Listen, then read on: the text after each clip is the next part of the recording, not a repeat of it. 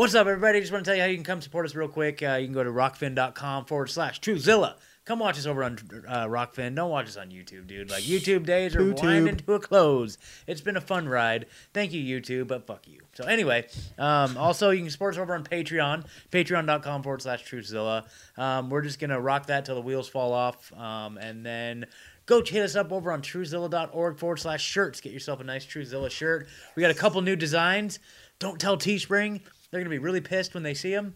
Um, so anyway, it's one of them. I'll, I'll superimpose the images over here. But yeah, you guys go get yourself a, uh, a freaking Truezilla shirt, man. What are you doing? So anyway, love you guys. Enjoy the show.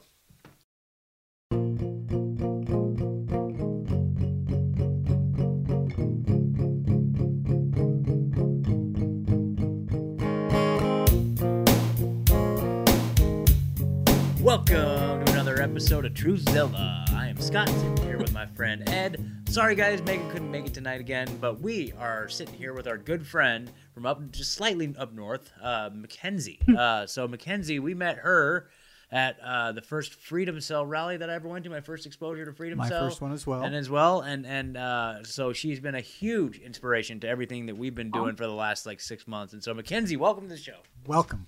Thank you guys so much. It's an absolute honor to be here. I the Truezilla had already started when we met, correct? Yeah, Mhm. yeah, we'd been going for a How few deep months. into it had been at that? Had you gone at that point? It was summer, right? Yeah, it was summer, so we were Yeah. like maybe three months, four months into it, something like that. Okay. You know, we'd already met uh, Adam. Um, Adam had, had started listening to us and reached out to us. I'm not sure. I think he would he'd started Dever gets red pilled at that point. Um, Yep. So and he was just getting off the ground. And he's got a big dude. We I talked to Adam quite a bit, and he's got so many cool things going on. And so yeah. Yeah. you know, the, the I just hung out with his wife just before this, so so, cool. it's all Love it. connected. yeah, it. she's pretty rad Um, too. Absolutely. They were some of the first people that I really connected with on a friendship level that Mhm. came to this meetup that I started, which just started in a park last summer um, for people that wanted to see faces and smiles and hang out and not be six feet apart. Yes. Um, but it's, you know, it's like come at your own risk. It's not a exclusive thing. And people Yeah. have come and worn masks too. That's totally fine. Yeah. Um, it's everyone mean- taking responsibility for themselves, right? Sure. um, and we decided that we wanted to be with other people. So, anyways, yeah, Emily and Adam showed up, and we've been hanging out ever since. And he started the podcast definitely after the meetup because Yeah. I don't. I mean, definitely wasn't like the meetup 100% inspired it, but it was like so many Sure. exciting conversations happening. Oh yeah. And I'm sure you guys feel the same way. Um, once people started to gather again, it's like, wow, we've been cooped up in our houses, some of us for a very long time, some of us defying that the whole time. Oh yeah. Whatever, it, we haven't been gathering in groups like normal. So it's kind of like word vomit comes out when you start getting together again. Well, I think uh, you know, as crazy and bad as this thing, the, the overplay of the pandemic and everything has been, like in a lot of for a lot of us, I would say this has been one of the greatest times of our lives because I've always talked about it. We've been finding our soul family. I, I really believe that is, is a really good way of putting it. And we're, we're finding our voices, man. Like, I mean, I, I would have never been speaking on a podcast if it wasn't mm. for, you know, Bill Gates, right? Yeah, if it wasn't for Bill Gates, dude, I wouldn't I wouldn't be in a freaking group chat with like Sam Tripoli Yeah, and no Charlie shit, Robinson. right? Like what the hell, dude? Like what Yeah, the hell? totally. So what it's- dimension it's- are we living in? it's been a great it's been great in that sense you know and i still think uh, it's given us a lot of purpose because we got it we have to push back because they're pushing hard right so, so mm-hmm. we have to do Oh, our yeah. part and uh but really for our journey like one of the most pivotal moments of the journey i mean for me personally was coming up to that freedom cells meeting in portland and Yeah. just just meeting Nice. a ton of being in a room with like-minded people and and that meeting was specifically like i mean because we did the uh the gong bath at the Yeah. end and, and howard Oh, spoke yeah, that was like with, with Howard. that yeah. was that was my first time. I mean, that was just amazing. And I I've said this many times to other people too. Like I have felt since since that meeting specifically, I felt like uh, like deja vu, like these these kind of uh, synchronicities that I've been having. Like it's just I there's bigger things than all of us happening, right? And and that's where that's where like there was a big recognition in, in my mind. Like that happened. I was like, dude, I kn- there were people there that I knew I knew, and I don't know how I knew them, but I knew them, right? Like we were connected. Yeah. So Totally. yeah. So it's yeah, it's- soul family is a great way to describe it. You know, uh, this tribe that is from all walks of life yeah. all races, all socioeconomic statuses, all kinds of professions. I mean, from professional doctors to people who have never worked a real job in their life. I mean, it's incredible the kinds of humans who show up to this because they see some deeper things going on than your average individual. And a big shift for us recently, which um, it's funny that your first one, Ed, was uh, that talk because that's it's not our typical meeting. It's way Sure. more discussion based usually, and Yeah. that was actually one of the only guest speakers we've ever had. It was awesome. Yeah. Um, Scott, did you come before when it Yeah. was more discussion Yeah. I'd, I'd been up there with Megan. I I can't remember exactly Yeah. which one it was, but I think I'd been up a couple times Yeah. before Mhm. that. Yeah. Yeah. I think we've been. I think we've been. To th- I've been to three of your guys' PDX Free Thinkers meetups, but yeah, Yeah. yeah, Well, I have to report that it's just gone absolutely parabolic Yeah. in the last month. I. And I, so we were probably hovering around, I don't know, 60 to 70 in the Telegram for a while. And it had kind of like plateaued, and the same core 20 people were showing up, and it was really strong and foundational. And then we hooked up with like two other networkers in Portland and they just have been going crazy. We now have over 130 in our Telegram group, which is just people who've been to a meeting. Nice. Nice. And Yeah. then, we, yeah, because we don't let anyone, you know, for privacy and safety reasons, like you have to come to a meeting, people have to see your face. Yep.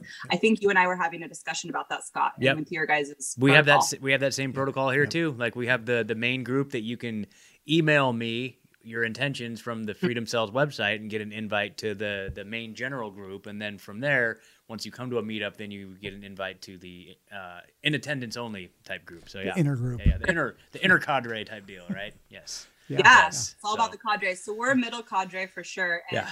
I honestly don't even discuss that really anymore because it's so big and because it's all brand new people. Like that kind of feels like a next level topic at this point. Mhm. Um, because it's just so many people that are yearning for connection, Yes. wanting to talk about the craziness that they're seeing in the world. And so many are finally feeling comfortable again.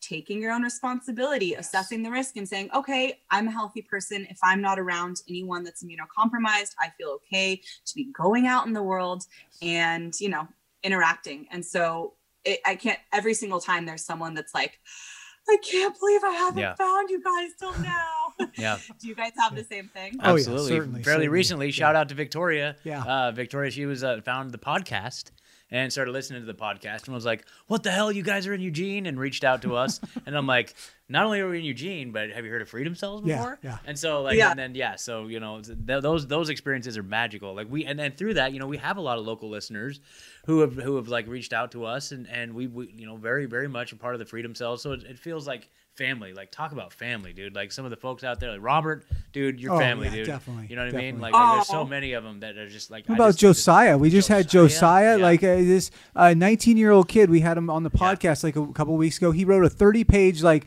expose, like just breaking down the whole pandemic. Everything is sourced. Yeah. It was it was our second YouTube strike. Yep. They pulled it down in six Yep, it hours. was- yep, it was amazing. Yep. So you can find that report at truezilla.org forward slash debunked. Yes. So it's it's a killer report. So yeah, yeah, check it out. I can't wait to Yeah, yeah. check that Yeah, out. And yeah. I already have humans in mind I'm going to send it to you. Thank you. Totally, totally. So you, shout out to Josiah. That's Josiah. Shout out Yeah, Josiah. yeah. So um, but yeah. Anyway, but dude, so Freedom Cells has become like a huge part of, of our journey, and, and really, I think at this point, you know. You know, seeing it unfold in ways that I don't even know. Like at this point, I feel like it's really important just to find community, build trust, build these friendships, build these connections, and where this leads, you know, I don't even know. Um, Yeah. You know, like obviously the skill sharing is a big part of it. Um, I think just, uh, but but more so than anything right now, it's just the fellowship and the community that we're building. I think is just amazing. And I see other people like in the chat, like doing things outside of the meetups and becoming like know, Oh. close to each other. And it's just like it's just you guys like have taken it to a whole nother level. Like you guys have separate Telegram groups for each like topic. Like you have a crypto one, and then like um, it's just it's It's really so much. Yeah, no, it's cool. It blows my mind, Yeah. honestly, because as soon as I open, you know, I, I said, hey, this is way bigger than I ever thought it would be, and asked for help. so many amazing humans. Um, I'm not going to say their names because they're really into privacy, but Totally. are just totally stepped it up. And I basically, I mean, I, I help as much as I can, but like I don't have to do anything anymore. It's this self I mean, there's someone who definitely runs the thing and she knows who she is as far as the telegrams. Um, but other than that, I mean, there's planning and admin channel, but it's this beautiful, organic, Yes.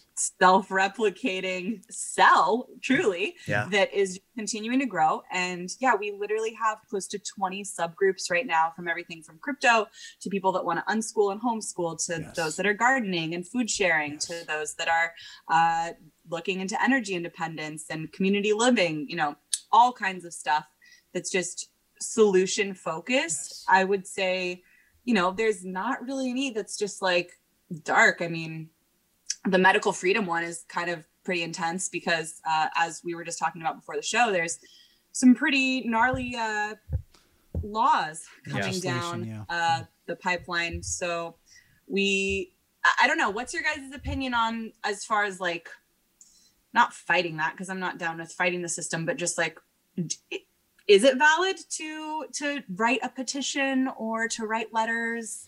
I have kind of stepped away from that person actually no i'm not even gonna lie. I've 100% stepped away from that and i don't advocate for that anymore. I kind of see it as begging for permission instead of mm-hmm. just going out and taking your sovereignty and freedom. Yeah. however i think there is a time and a place when enough humans get together and stand up and say this is absolutely not okay with us and we're never going to let you pass this through you know and and I'll I mean I I kind of came here from the medical freedom movement, right? Like so like Yeah, I, I I mean I remember have, that. I have a, a child who was injured by vaccines and we had to do a lot of work to heal him, right? And and it, you know, and I learned a lot, right? So and I think Yeah. there is uh a lot of honest people with really good intentions that are fighting for good things in that movement. I there's I, I see your point, and I think there is um, you know, where we're at today. In in some ways, I think the medical freedom movement predicted it, right? Like there was always this.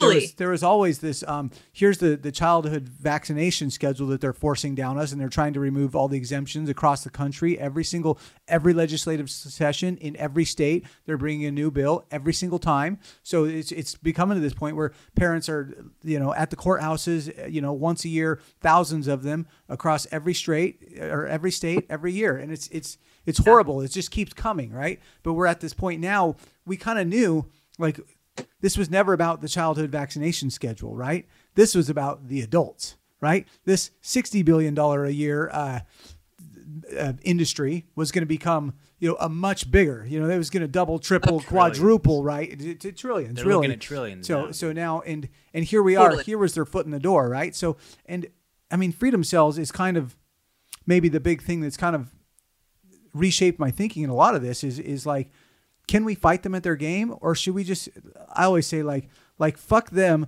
Like let's build our own better. Mm-hmm. Not, not build back better. Build your own better. Just re, remove yourself from dependence on their system right? Mm-hmm. But but i also Totally. fight with that. I also fight with that. I struggle because you know i've i also grew up in this matrix right it's hard to give away all of it right so and we and to have to recreate everything so it's there is a balancing act to it right so i mm-hmm. again i i maybe don't I, I'm I'm with you that I'm not going to probably be at the courthouse, and maybe I will. I don't know, but like a lot of me is also looking at where I'm at, and am I going to move from this state? You know, am I going to, Yeah. and and is that going to be part of my my existence going forward? Is being able to travel though, right? As these things come down and being able and I or- have solution. Don't Sure. worry. We have private airlines Nice. waiting. nice, nice, I love it. But so Not so- that I'm starting, but just you know, friends. Yeah, totally. yeah. We we there's always going to be a black market, gray market, agro Yes. solution, which is the beautiful thing that I think that yeah, exactly what you were saying. Freedom cells does bring that to light as far as hey, we can do our own system. And so I totally agree it is a balancing act. I personally live inside city limits. So it is, I have one foot inside the matrix at all times Yes. just Mhm. because of my location. But definitely planning to get out as soon as possible. Um, you know, and it's it is a balancing act forever though, because we have these little phones and our technology. Yes. And I, to be quite honest, fantasize quite on quite frequently about the day that will be my last day with this little Yeah. thing Yeah. Totally. that I don't want to be with me anymore. And you know, I'll probably switch to like uh, a flip phone or like the Librem or something before I fully get rid of a phone forever. But I'm only in my third. I'm starting my third decade this summer, and Mm. like I think that there will definitely be vast portion of my lifetime where we don't rely on those anymore. At least uh, in the reality that I'm trying to create. Sure, sure. What do you guys think about that? No, I, I, that- in a lot of ways. I, I totally agree. But then again, I'm also a podcaster, right? Mm. And so, like, Exactly. so I, I am trying to get this information out there, and I and I enjoy it, and it's become part of my life that I want to to keep doing. And also, that's how I take in information, right? Like, I have this thing that that broadcasts information to me. Like, I'm like that's why anyone who podcasts is because you listen to podcasts for like half your day, right? Yeah. So like that's Like- that's why you do it, right? So it's um so yeah, and I'm the re- first. to admit, I'm totally addicted to Instagram. I run like probably six pages at this point, and I I actually you know find it fascinating the ways that I can hack the algorithms. Whether you take a screenshot and don't tag someone because if you repost from a shadow banned account, then your thing won't get views. It's wild, but Yeah. yeah, I find it fascinating. Um, the ways that we can slip through the algorithms and something that we've been doing recently with our freedom cell because or you know our pdx free thinkers because so many of us have been censored online continuously we're going right through the technology going straight to the streets and we have been stickering Wow. um, the entire city with the white rose project are you guys familiar No. with that Uh-uh. Lay it on us. Yeah, so um, I'm not the best uh, to give the full overview, but it's essentially a project that started out of England, um, the UK, and they are focused on just really small, black and white, easy to read, essentially memes or phrases. Um, you know, some of them say "stay free." One of my favorite ones that I post everywhere says, "Your obedience is prolonging this nightmare." Yep. um, just little like you know red white pills that kind of just slip i mean there's no algorithm to block them it's literally Yeah. on street signs i've had people tear them down that's the algorithm you know Yeah. um, but we have been printing thousands and been getting them i mean so i've had so many people randomly see that i'm handing out the stickers and then they're like oh i've been seeing these everywhere Wow. I'm like, cool, that's that's what we're here to do. And I've also had some not so lovely confrontations with, you know, scientists that are angry with me, but at the end of the day, it's a, you know, it's a balancing act, like you said, but it's also like you just gotta not let it affect you personally and on an emotional level and just keep on with the mission, right? Absolutely. Sure. Absolutely. and it's also you know the stickers is an interesting idea. I mean, I think that a lot of people I've heard come to like whether it's a pamphlet or a sticker or a or a card, and the medical freedom movement does the same thing, right? Like they have the um a lot of times they'll they'll they'll do the big signs that are all black and red, you know, and just just simple facts about vaccines, you know. And this is pre-pandemic vaccines that were all that were just they're poisoned before. They were poisoned before this one, right? So um and you know they'll go on the overpass and hang big signs, but there's also like the little like I have a bunch of um like just little stock cards I can just pass out that just have just Nice. information, right? And uh, then Yeah. there's like like uh, we had Tina Marie on. She talked about from learntherisk.org that you know they Mm. have little cards that you could leave in the um in the credit card slot when you when you left a gas station, right? So the next person before they put the credit card. Nice. It's just little things like that, you know. Yeah, getting completely outside of the algorithm and just just sharing information. Just give facts, right? Because Yeah. uh, you don't even have to put any slant on it. It's just the facts speak for themselves, right? And Mm-hmm. or just a provocative question that Yeah. gets someone to step outside the box of their own pre-programmed mind Yeah, or certainly. what they've been fed and it's like oh i mean one of ours just says staying human is more important than anything else and it's Yeah. like hugs faces and handshakes or something you know and it's it's it, it really is a dehumanizing agenda yes, and hundred percent. it that's what breaks my heart the most because so many well-meaning loving caring people intelligent people my family Yeah. you know um, so many humans um, just are too trusting in the government and that's what it comes down to and i don't know if you guys have read uh, larken rose's the most dangerous superstition no. Mm-mm. heard of it oh put that on your list Heard Larken Rose, yeah, for sure. But yeah he'll he'll be a future podcast guest for you Definitely. um he is a very prominent uh, anarchist philosopher and author he you know was a big tax protester back in the day and wrote some books on that but his you know pinnacle work is called The Most Dangerous Superstition.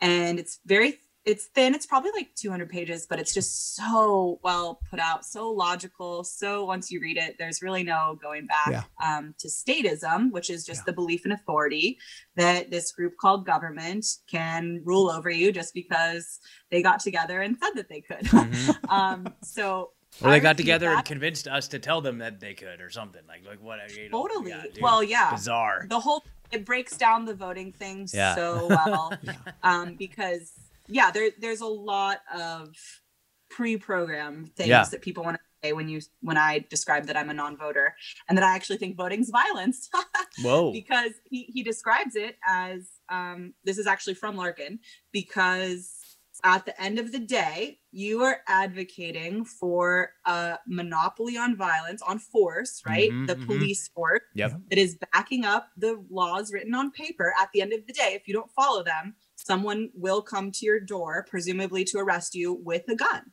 And so that is violence and force. And what if you don't obey? Well, they're going to throw you in a cage or potentially kill you. So, I mean, that is that's violent. And I never had thought of it that way Yeah. at all until reading that book. And that actually was such a catalyst for me because I read that when I was living in Mexico, selling a car down there, and then with the money, my uh, my previous partner and I bought tickets to Anarchapulco Mm. and went there, and just like it was it was all over from that Oh, point. man, we have to go so bad. Yeah, we always say that. And we wanted to go to Float Fest this year, but it, Yeah.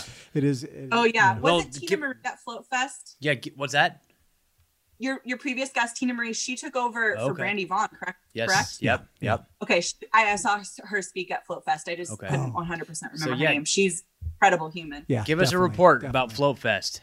Yeah, well, the craziest part was that we drove a 30 foot RV from Portland, Oregon, straight to Texas um, with, you know, limited time because you're gonna go into the festival Yeah. uh, and left a day later than we planned on. So it was uh, pretty fun. Um, my father actually ended up coming because we had an additional driver that ended up getting another ride, totally fine. But he, the last minute, you know, my partner couldn't come, and a couple other people we asked couldn't come, and then my dad is pretty much retired and loves adventure. He's gone to Anarchapulco before, Okay, so cool. he's Wow. super. All right. Yeah, he's so on board. He's so awesome. Love it. Um, love you, Dad. he, uh, yeah, he's like, so Flow Fest sounds pretty cool. Uh, you know, I'll drive. I'll help drive the RV. He loves adventuring. Yes. RVs are so. Anyways, yeah, we uh, um, got down there real quick. Drove straight south through Eugene, of course, down to LA, and then once we hit I ten, just went straight east over to Texas. And so that was my first time in an RV, and that was really fun. Um, there's a really cool site called Outdoorsy that's basically like Airbnb for RVs or adventure vans. So I like to plug that. I don't, it's not an ad or anything. It's just they were a good source if you're trying to go on an adventure. Um, but yeah, Flow Fest was amazing. I'm, I've, I am a festival camping goer my Mhm. entire life, Mhm. um, thanks to my parents.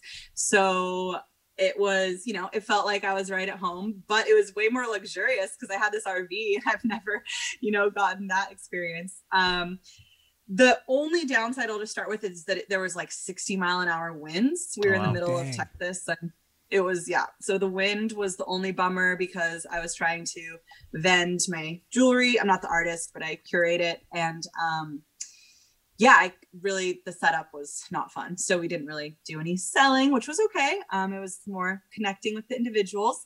But yeah, it was basically just three days of camping, talking over campfires, eating breakfast together, you know, going for long walks, listening to people on stage, making new uh, friends, and really just unplugging is my Yeah. favorite part Yeah. about any event because, you know, I'm on my phone.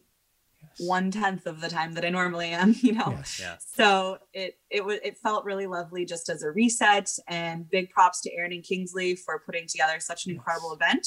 Um, have you guys had them on the podcast yet? Not, Not yet, yet. Not yet. We No. need to for sure. We got to we got Yeah, to be on the uh, Yeah, we- union with Yeah, we were on the Union of Nice. the Unwanted with them at one point, but yeah, yeah, we need to definitely get them on for sure. yeah for sure. So so okay, big speakers. Um, you know, I I know uh, Del Bigtree and Sam Tripoli were there. Did you get to see each of them? I did. So Del, literally, we rolled up at probably like six thirty, and Del went on at seven. So we just parked the RV right in front and strolled on over to watch him. That was great. Um, yeah, he's such a powerful speaker, Yes. obviously online, but then in person, he has such a big presence on stage. So um, it was, yeah, it was really fun. And just to hop right in there, he had like, it was cool. There was like this beautiful barn um, just right next to the stage that was the only how you know building built out there that you could go inside. And he had like a whole crew from austin or wherever he came in from that just came to see him that night. So it was kind of like the vip area. And i just like stroll i just stroll in wherever. I don't ask to go permission anywhere. I'm like hey what's up guys? And they're like oh yeah we're just here to see del. And it was really cool. Um and so yeah he was a powerful speaker of course i i tend to like not really listen to i mean no offense to anyone but i just tend to not really listen to like main speakers because i consume so much content already Sure. that i'm like oh yeah i've heard you say this already Yep, totally. but i like to go talk to the individuals and that's what my favorite part is about these events that you don't have to go sit and necessarily listen to the talk but you can maybe go introduce yourself afterwards Yeah. and when else would you ever get that opportunity Yeah. you know Yeah, Certainly, absolutely. That's awesome. So, I- uh, yeah. So, I also got to meet Sam just really quickly. Nice. Um, and it was funny because it was right before he went on the following night. And uh, our friend Adam, of course, of Deborah Gets Red Pilled, had told me before to just bug him about getting on Adam's show or responding to him or something. So, like, Sam's going on, and I have my son who's uh, one and a- one Aw. in a couple months um, with me. And I'm like, hey, Sam, like, right before he's going on stage, I'm like, hey, you know, Adam really, I, I don't know what I said. I just said something like, hit Adam up, stop being a douchebag kind of thing. And um, just, to, yeah, totally joking. But then he, we totally just got in a conversation about our children because cool. he has yeah, twin exactly. girls Exactly. that are like a couple months apart from my son. Yeah. So he was, it was just so fun. And I had no idea that he had kids. Um, so Yeah, yeah, that got- was a cool interaction. got twin and then, girls. yeah, Yeah, yeah. oof, what Yeah. was it Ninja order. and Ghost and That's Ninja. Ghost a and karma Ninja. for Yeah. sure. Yeah. That's some intense karma as a comedian to have two baby girls. yeah. Yeah. Yeah. Yeah. it's hilarious. Um, yeah. So, anyways, it was really fun. Um, and then the next day, I did kind of like a walking interview um, for this project that I was helping out with. And did you were you guys watching that day on the Speakeasy? I, I was. Yeah. Yeah. Yeah. I wasn't. yeah, yeah. for for So I a just portion kinda it, to- I'm always at work when those are going on, and it's like, ugh. Yeah. yeah it, it's uh i think it's still on youtube i'm not sure but it's uh it was fun just to walk and talk and interview. So i got to interview like a couple people that work for float um you know some of the main artists that performed and that had their live painting art there uh, a couple of my good friends who i just think are really cool. So it was just fun and um it definitely re-inspired the journalism the journalist sorry Yeah. the journalist in me Yeah. um, to do the interviews. And then, so yeah, thank you guys for continuing to inspire that with the Oh, yeah. podcast. I'm, Love I'm it. super stoked to be using my voice. Um, Yeah. Because I I have a big mouth. That's awesome. Well- Well, to we're honored to have you. outlet sometimes. So we were For talking sure. about it off there a little bit. You want to allude to what other projects you got going on here? um, sure. Yeah. Just, I mean, the Portland Free Thinkers, PDX Free Thinkers Mm-hmm. is kind of, uh, it was my baby project, but Mhm. it's expanded to a beautiful community. So if you're in the Pacific Northwest area, um, please reach out and we'll put some links. So basically, we have a channel where people, it's a public channel on Telegram where Mhm. anyone can see local events going on that are, you know, no, no mask required essentially. So I can, uh, we can link that. And then, yeah, that's kind of like my daily, or not daily, monthly, bi weekly community activism. But so many small groups have started from that. So we're doing a lot of crypto meetups, um, really getting people on board with just basic crypto knowledge, how to buy, sell, secure your wallet. Um, I've been invested in cryptocurrency for several several years now. Um, that was definitely one of my red pills into uh, anarchy and free thinking and voluntarism and free markets and all that. So um, yeah, I don't know if we, we want to talk about crypto later. oh yeah. that's certainly- Oh yeah. Well, I want to. I just. I mean, since since I went to my first Freedom Cells meetup, I have gotten a, a wallet and put a, a little bit in crypto, right? And and really, Mhm. I've just let it sit, and I'm just I'm I'm learning, but uh, uh, you know, I, I'm curious because you know there are people like, and I, maybe you know, like I think it's Allison McDonald, McDonald, I think. McDonald that's Yeah. like on, uh, she's on Twitter and she's she's almost calling out like Derek Broze and like uh, calling out. She's calling out crypto. She's calling out. She's calling out freedom cells. She's she's calling out other things. I'm. But there are some arguments on the other side that I'm a little bit concerned about, and I'm new. I'm not. I'm going to say I don't know a lot. I'm curious, someone who's been in there for a while. But the the idea of um of that that uh, the blockchain technology could be really used against us in in the new control grid that they're putting out, right?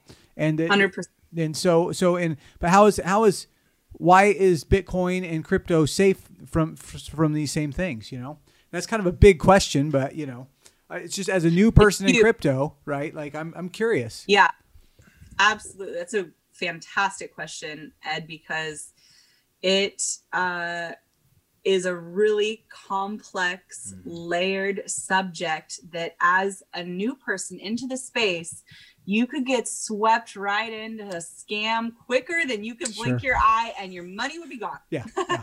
I kid you not. I have heard endless stories. I could pick them out of a hat, you know, and even myself, mistakes that I've made within the space about safety, security, timing. I mean, just everything, you know. Um, but yeah, let's see. Refocusing to your question about the blockchain technology being able to be used against us. I mean, it's the exact same thing how you're saying, well, yeah, we're podcasters. We want to get this information out here, but yet we're using these devices where they're spying, listening, tracking us 24 7. So each piece of technology, of course, has light and dark, and it depends on how you use it. Yes. Um, for those that are new to it, yeah, blockchain technology, uh, you can think of a literal block, a square, right? And it's in a chain. And all these little blocks have different transactions that were from roughly the same amount of time. Okay. So let's say that there's 10 transactions in one minute. I'm totally just making this up Sure. on the Bitcoin block, and that's going to go in a little block, and then the next minute's going to be the next block, et cetera, et cetera. And so, what's interesting, my candle just went out here. Um, what's interesting about the technology is that theoretically, the blockchain is completely transparent, where you Mhm. could go look at all of these transactions and say, okay, this happened at that time. However, the reason why some people say that it can be anonymous, it's really pseudonymous. It's not unless you're like so careful and use a computer that's never been on the internet. I mean, there's ways, Yeah. but like it's super next level. Um so anyways, yeah, you can look at all of the transactions, which if you just called up Chase Bank and said, Hey, can I look at all the transactions you guys have done in the last hour? They'd say, No. absolutely not. Who are you?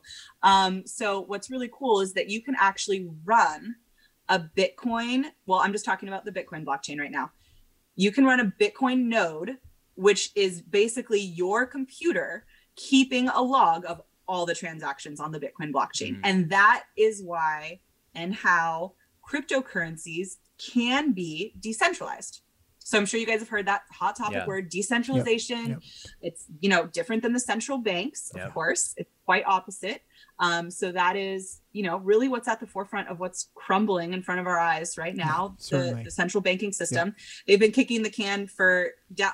They've been kicking the can down the road for as long as I've been alive, but like it's really coming to a head now. It mm. seems like it. My parents always give me crap because I'm like, this is the year the dollar's going down. But, but that's kind of how it works, though, right? Is they just kick the can down until they're out, and then they say, "Pay us." Yeah, and That's pay that's what they do. Yeah, that's the hustle. That's the scam.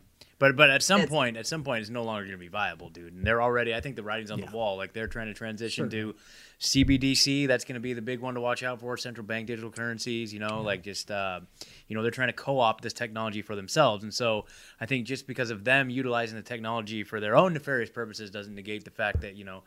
Uh, like things like uh, Bitcoin, you know, uh, Ethereum. Ethereum, I know, is so much more versatile because all these other coins are built on that platform, and I know that there's a lot of innovation happening just in those spaces. You know, I know that like the Ethereum Yeah. 2 is coming out, and that's going to open up a whole lot of uh, you know different functionalities and, and allow for you know like like the whole thing with like the gas prices. Like that's insane. You know what I mean? Like that's. Uh, I was looking at what it would cost to cash out some of our Rockfin coins, and it's just like it, it would cost like 160 bucks just to do the transaction. Oh, no. Yeah, just for like whatever amount of transaction. It's insane. And so, yeah. Yeah, yeah. But anyway. can get it's with popularity you know and with adoption and with you know just people onboarding of course there's always going to be a period of like whoa Yeah. scaling isn't working right now Yeah. and i think a lot of cryptocurrencies are going through that right now Yeah. um again i just try to speak as basic as possible for you know i consider myself an onboarder um, there's a whole world of development and Yeah. programming that is a completely different language totally. I understand a little bit of it, but you know, even after being in the space for seven years, it still goes over my head. Absolutely. So, anyways, um, yeah, I, I try to speak in as plain language as possible for even your grandma to understand, Yeah. um, because it digital currencies are the future. They're already the writings on the wall, like you said, Sure. and it's just a matter of if we're using theirs or if we're using ones that are cen- decentralized because there are the cbdc's i just wrote down um, that you said those are centralized. That's the same thing as having the fiat come from the same central banks. However it's just digital now. So that's um we could you know there's a whole rabbit hole of course with that being tied to the blockchain and the and the you know Social uh, credit score HR and- 666 and just like all the crazy stuff. And I try not to focus on that because it, it gets dark quick Yeah. and they want us to focus on it so that it becomes a reality. And I'm just Yeah. like, oh, that's cute and funny. That's a cute little piece of paper. That's not going to happen to me. Mhm. Um, and I'm going to do as much as I can to let it not happen to anyone else. So, um, yeah, did that answer the question? I think basically my what I want to say at the end of the cryptocurrencies is that if it's coming from the government, if it's a crypto that you know doesn't have a huge website behind it, if they don't have press releases, Mhm. if they're not on the main coin exchanges, Mhm. probably a scam. Yeah. Even ones that are on the main coin exchanges, we're in something right now called alt season, Mhm. which is when all of the coins other than Bitcoin and Ethereum are just going insane. I mean, Mhm. 100% in a day, 50% in a day, just insane numbers. And um, those coins at the end of alt season are probably just going to go away. Like Yeah. they are literally going to be like pumped and dumped and gone. So it's like, make money now while you can. I have a lot of people that always give me pushback, like within the truth community or within like prepping communities that are like, oh, yeah, well, when the grid goes down, like, you know, you're just screwed with your crypto. It's like, well, I'm going to let it make me money for now until the grid goes down. And I'm going to use that money to help prepare me for that situation because I'm not in the fearful mindset that that's going to happen tomorrow. I think it's a slow boil kind Sure, of thing. But sure. of course, they're planning for the grid to go down Mhm. at some point. They've already been doing the rolling blackouts and stuff Yeah, every summer. Sure. So, Sure. Yeah, rolling blackouts. I mean, that ties into Agenda 21. They've been wargaming it. You know, they're pretty Yeah, public about, certainly. and they've been, I think, doing that uh, predictive programming. Just some of the laying the seeds of like some sort of cyber attack. You know. And Oh yeah. already- The- the- I mean, the World Yeah. Economic Forum is talking. When is They're talking about happen? more than that than than anything else right now. Yeah, the cyber attack. and is that like the World Economic Forum putting Yeah. that out? Yeah, definitely. Yep. And do you think that they have? Because I I was just tell, telling a friend this today. I definitely try to follow like cycles. Are you guys familiar with Martin Armstrong, the economist? no. No. Okay, armstrongeconomics.com. Okay, I think Um, I've we heard of that definitely put- actually. yeah, Yeah. we should put that in the links or Okay. whatever. But he's just a very interesting fellow. Um, I- I'll just share briefly because I want to make the point about the cycles and what's coming in 2022, I believe. Um, that he is an economist, um, has worked behind closed doors, behind you know behind the curtain, so to speak, with the UN his whole young career. Um, then, when he was an older gentleman, he really finalized this algorithm that was, you know, right when computers were starting, really in like the 80s, I believe.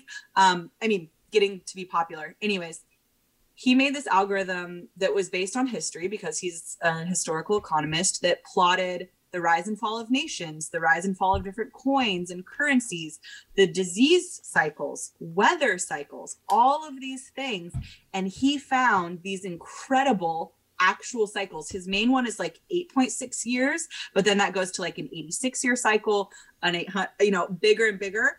And essentially, I love reading his blog because he puts out some of the most solid information. And it's funny because he's an economist, he's not a writer, and I'm a writer. And so he always has like misspellings and stuff but it's great because he just he's been calling out the covid scam forever Yeah. and he's like yeah this is their they're putting he clearly explains you know agenda 21 he's on the same board Yeah. but he's the guy that's been behind the curtain and ha- Yeah. knows that these people are up to no good and so anyways what i wanted to say about that is that he has put out two dates that are very interesting to me within the whole rise and fall cycles um, the one that we can kind of look out for is 2032 so that is the end of the public wave, I believe. And I'm going to seem silly if I'm misquoting it, but it goes all the way up. And it's like this public wave of like government and public goods and services and right. And then it totally crashes after 2032 and it goes private. Um, so it's this really interesting shift of where we're getting our goods and services from. And I think as voluntarists, we talk a lot about, okay, well, if it was just a free market, like, of course, we could make a better business model than the failing schools or what XYZ, whatever. Um, and so that's going to get to happen in the Hmm. next 10, you know, after 2032. But here's the not so good thing.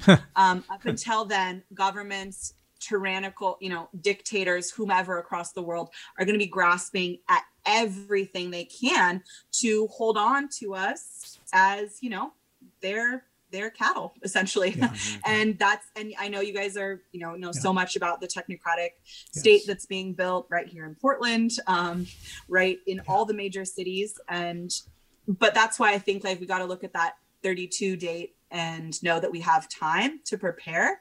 But also, like, they're really going to be turning up the notch between now and the next election. Mhm. I don't think there will be a next election. I'll say that loud and clear. There might be, but I really doubt it. Um, I'm a big astrological nerd too, and I believe it's called Pluto Return. Again, Hmm. I'll check it. But uh, in 2022, for America, like based on America's birth chart, when America came to into being, and it's just going to be this crazy karmic. So, actually, a couple astrologers that I listen to say that next year is the year for all the pedophilia stuff to come out, Mm. all of the Shit. exposing of the child trafficking from the high ranks because it's going to be this midterm election, right? Mm. and it's just going to be like a craziness. And then on top of that, this is all just predictions, so you know it's just fun to speculate. I'm Yeah, a I'm a speculator, but I am very clear about when I'm speculating because I don't want it to be misconstrued. Um, however, Martin Armstrong, you can go to his article or his website and just type in 2022, and a ton of stuff pops up because not only is it the midterm elections, but he actually says the disease cycle is coming back up in 2022, like a real pandemic number, like 20% of this population dying. And he's saying, oh, yeah, well, of course, people are have been cutting off their breathing airways for two years at that point.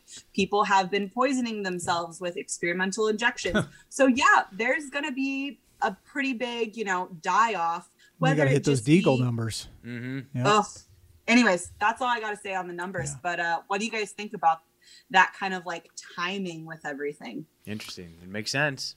I mean, I haven't looked at it in, in terms of dates and, and in terms of this information, but it all it all makes sense, right? Like, I mean, Mhm. it, it all makes sense in my mind exactly. I mean, I think I've I've always said like, um, you know, this this vaccine, this experimental gene therapy they're giving everybody is gonna that's gonna support whatever next wave they're they're calling it, you know, and I and they're already doing uh, simulations for that was the, the spars Spars. yeah. spar simulation. So there's you know, Yeah. there's, there's more there's more coming. We we know that, and once they've There's already more gotten the, there's yeah once they've already got our okay that they can put things in our body with our without our permission, right? Like that's that's kind of being Mm-hmm. signed off on right now. So What was that? I heard. I think it was on No Agenda. They were saying, or some, some one of those shows. I always get confused. Um, but when in doubt, I assume it's probably No Agenda. but anyway, so they were saying like like somebody was saying how you know the next pandemic is gonna make uh, the corona, the COVID nineteen, seem like a gentle caress. And I'm like, oh, that is the most awful thing I've ever heard, dude.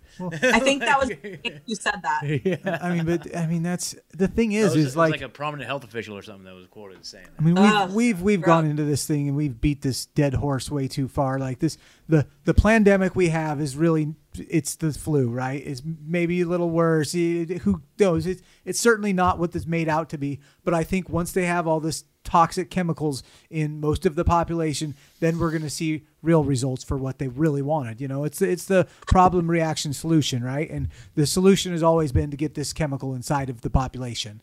So, um, so we'll see. You know, 2022. It sounds like that makes complete sense to me. I mean, there's the uh, the, especially if all this this information that's been concealed from people yeah comes out around the midterms and then they're just like boom you know next real pandemic boom another lockdown because you also know they've been saying we need lockdowns every two years Sure. for the climate same timing Oh Mhm. man! Oh, yeah. And Oh, lower- yeah. All the the climate stuff. I mean, that just that's just even scares me more, honestly. I mean, yeah, that's all what the they want to indoctrinate the children with Yeah, definitely totally, that it's totally. their fault about all the weather and all the fires and you know how to please like would you guys want to just share a little bit about how you fared? I don't know if you talked about it already but like what happened with you guys during the fires this summer that was wild Oh Yeah. man, I mean, you know, I mean, really, it didn't affect us personally that much, except for like we're like coughing outside all of the time, right? Yeah. For like what a month or whatever it was, you know. Um, but it is interesting, and I I won't spoil it. But we have a guest coming on in a, a couple of weeks here that we're gonna really get into that stuff and all the geoengineering and all this stuff because I I know again, you know, when you know I'm in like-minded company here. When we see these things happen, I don't go oh that's crazy you know like the, the, the that's that's global warming right like this i go what the hell have they been spraying that has caused for this to happen you know? Are they causing the storm you know? Are they seeding clouds you know? I mean there's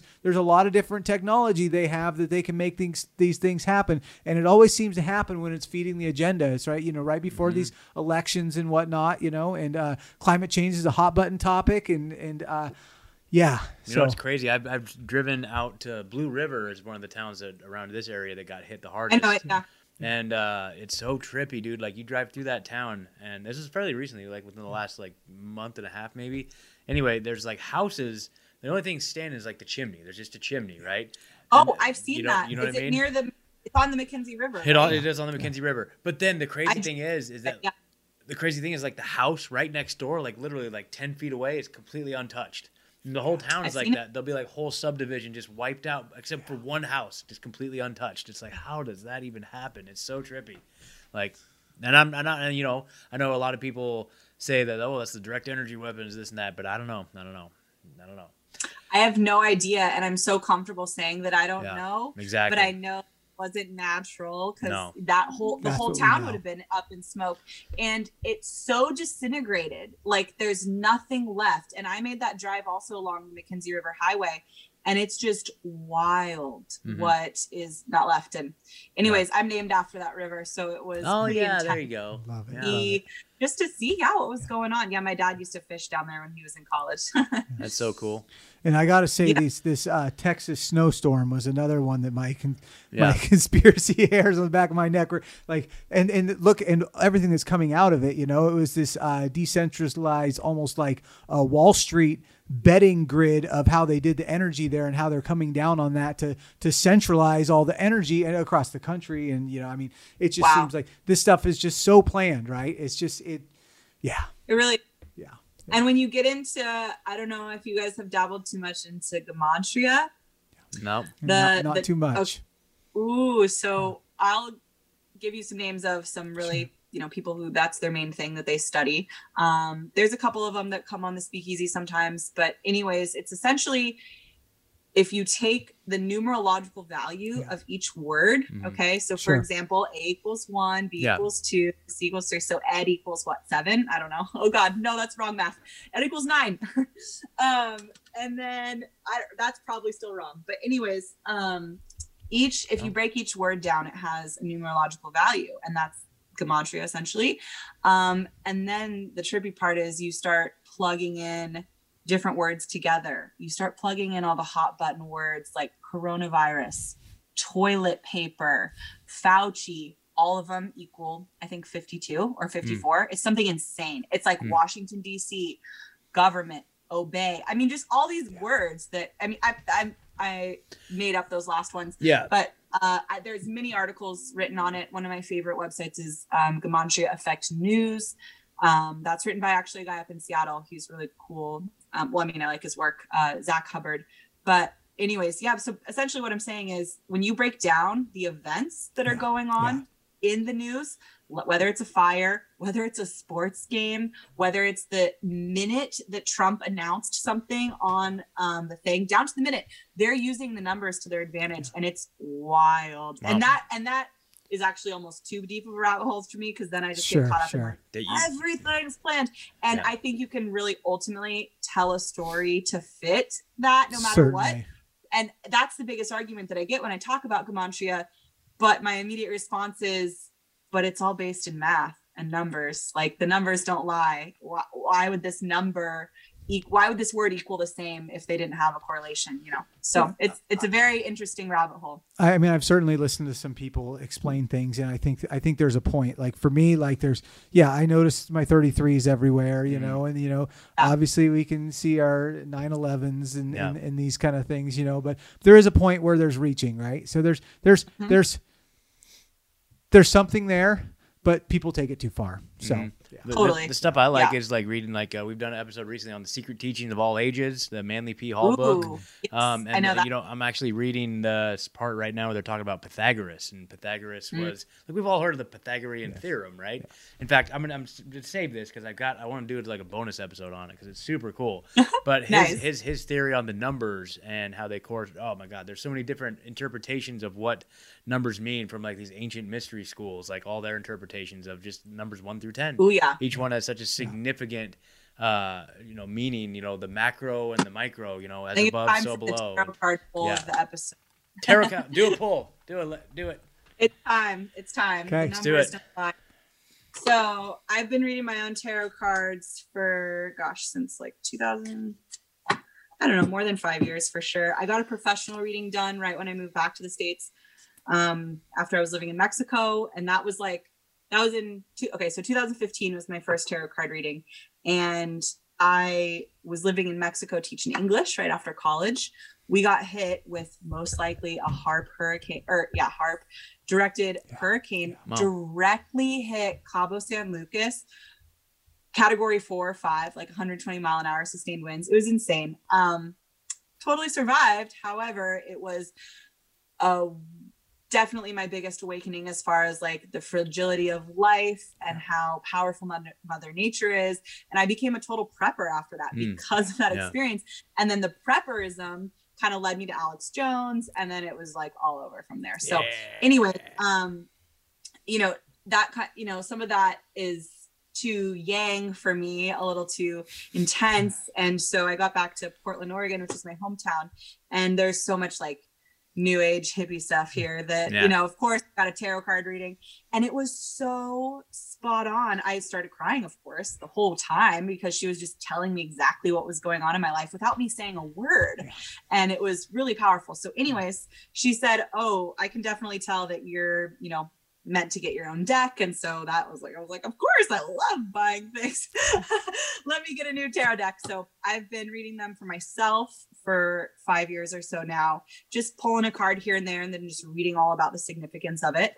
Um and now i start and now i do it for friends all the time and it's really really fun. So um for those that aren't familiar with tarot it's the original card deck actually. Did you guys Hmm. know that? Um i don't know if that, that makes sense. Yeah. i guess i don't don't know. So it there's four well there's yeah there's four suits. Um the pentacles cups swords and wands. Hmm, okay. And then there's the mate and those are the four minor arcanas okay which are essentially translated to the four suits of the card deck today. Um but the amazing part is is that we have the major arcana which are 22 cards that are the most major pivotal archetypes in all stories Mhm. right because there's nothing new under the sun. And those cards those 22 cards were removed from our regular playing card deck Okay. because you know they're too powerful right? Okay interesting. So there's a lot of esoteric stuff obviously. It's nice. But anyways so that's just uh there are 72 i think cards 70 yeah ish. Oh gosh. All the math I'm 72 gonna look back 72 on. is a very significant number too in like esoteric meaning yeah. How many card okay how many deck or how many cards are there in a regular playing deck do you guys know 52. uh 52 i think Yep. yeah okay or 50 50 so it would actually be 74 tarot okay cards. okay okay okay there you go Yeah, 74. Anyways, so that's just to say that um, no matter what we pull, you know, it, it's bigger, more powerful energy if it's a major arcana card. Um, that doesn't mean that it's less significant if it's a minor arcana card. They all mean different things. And uh, yeah, so all that I do when I pull a tarot card is hold the deck in my hand. This is a, it's called, I'll plug this girl because she's a really cool artist in Sedona. It's called Z Tarot. Z Tarot. Cool. Cool. Zero. Yeah, it's kind of like holographic box, and it's based because it's a tarot deck. It's based on the original Rider Waite deck, which is the original one, um, which you've probably seen pictures of. Anyways, I'll stop rambling, and all you do is hold it. I'm gonna ask if there's any guidance that uh, you know me, Ed, and Scott need tonight. Some Truezilla guidance. Or just yeah, whatever wants to come through. Sometimes cards fly out of the deck, which is really funny. Like, you know, you're just shuffling and go, and then that's like your card. That's it. but nothing's flying out. And I, ooh, this is cool one, guys. We have, it looks like the Four of Pentacles. Four of Pentacles. There you go. Mhm. Very And what do you see? And so I always just ask, what do you see in the um, card? What's Mm, looks like a a, f- a looks like flower four drooped pentacles. over and a rainbow Yeah. Yes. and I always think the pentacles are bitcoins. okay. I think it looks like it's like the flower like dropping seeds into the earth. yeah. yeah, Yeah. Yeah. nice. Yep. Wow. Yeah, so the pentacle, So the we're suit of dropping seeds of truth. Yep. Dropping seeds. Yeah. That's, and that's kind of our catchphrase. yeah, Yeah. that's nice. Um, so I'll just read to you the couple words that goes with. Is it an card. arcana? It's not. It's a Oh. minor, Minor arcana. So it's a pentacle suit, Okay. a suit of pentacles. Um, which means I'll just read really quickly. Uh, the pentacles are represented by the element of earth. It symbolizes health, finances, work, and creativity. Hmm. The cards often appear in readings to reflect a physical level of consciousness, so all about what's going on in the physical plane. Um, they show us what we make of our outer surroundings.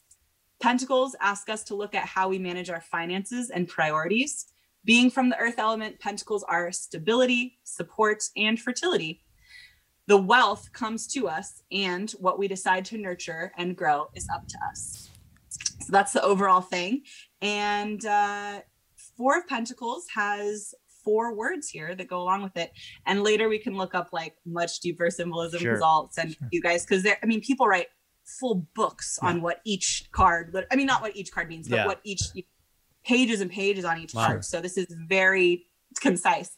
But the Four of Pentacles is talking about saving money, security, and controlling your abundance or Mm. scare or scarcity. Mm. Um, which is really interesting because I don't know, it just always reminds me of crypto.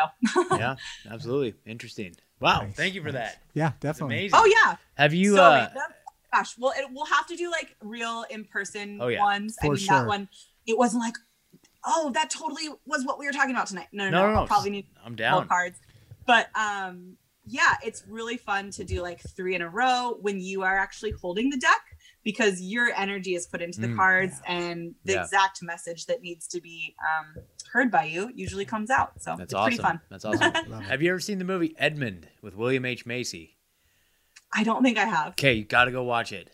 Okay, I'm It's writing one it of the down. one of the best movies ever, and it's Ever? it's, it's oh god, it's so good. I haven't it's seen it so either. great, and uh, it, it's it's got some, it's got some tarot stuff in it, but it's not what you would Oh. expect. It's not what you'd expect. It's it's a brilliant, awesome movie. Though. I'll watch it very soon. I don't really watch yeah. movies. I know, I know, will- but this I, I recommend this you, one I'll watch highly. it. And you know, I don't watch movies either, but I recommend this one for sure. Is that Marvel? No, it's not Marvel, dude. We don't play that Marvel game, dude. That's it.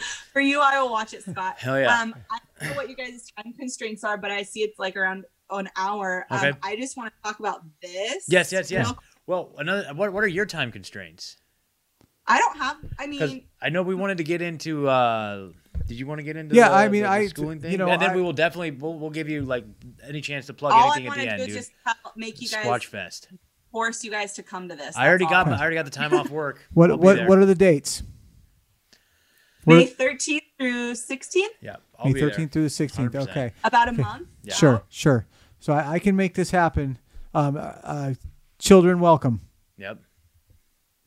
Yeah. Cool, 100% family friendly. cool, cool. Okay. well- I'll, I'll I'll give you I'll give the elevator pitch in a little bit, but yeah, let's talk about um education because Yeah. that's kind of my Yep. forte. Yeah, know. and, and I just want I'll start. I just want to you know I have a four and five year old. My daughter Mhm. is supposed to go into school this fall. The way schools are, I am not going to put her in schools in Oregon. We're we're honestly considering leaving Oregon, just because Uh-huh. of how things are here. But the other, you know, So this is this is the Senate Bill uh, two five four here in Oregon, and just the, the first sentence of it tells you all you need to know. Removes the ability of a parent to decline required immunizations against restrictable diseases on behalf of the child. And so I yeah, I mean that's but this this bill is to the point where even if we were to homeschool in Oregon, they would want to vaccinate my children, right? And that's they, I mean they're like I said earlier, they, they are attacking this stuff across the country, but there Oh, yeah. are certainly this has become in a lot of ways the pandemic and this issue specifically has become very partisan, right? So there is Mhm. kind of this there are, you know, red states where th- this these issues aren't being dealt with the same way, right? So Oh, and, um, so so part of me wants to do that, but part of me thinks like, is this just coming everywhere later? And and and if I do move, I've been considering maybe Texas just because I'd be closer to the Mexican border, right? But um, so, but on, on that note, though, you know, I mean, my sister's a teacher too, and I know you have a, a history of teaching, and so it's it's not. If if one thing more than anything this this pandemic has done, it's it's woken me up to things greater than just this problem with our world, right? And and I think that teaching is is an area that's been co-opted for a very long time, right? And it's it's just been getting worse. I mean, what do they say? Uh, Bill Gates has more money invested in in uh, Common Core and these things than, than he does in vaccines in our country. So uh, that's what Wow. I, I was I've that's what I was told. Uh, Don't quote me on it, but I, I've heard someone say Yeah. that, and uh, oh yeah, you know, and it, I think it kind of makes sense. And you know, I mean, I, I know that there's wonderful teachers out there, but there's also a system that's broken, right? So, and I, as as an insider to this world, I'd love to hear your thoughts and, and what are you doing? Like you have a, a child now. What what's your plan? What would you recommend to, to new parents to do? And do we need to move out of Oregon? Do we need to be nomadic and be able to, to move to get away from this thing and uh, or just kind of build our own better and set up our own underground railroad? Really, that's that's the other that's the other solution. Really, Uh, these are these are things that are in my mind all the time. Right? I'm like, what are we doing? love it. But I have a ticking time bomb of September. Right? Because I'm I'm not putting my daughter in school how it is here, but Mhm. but I need to have a solution by then.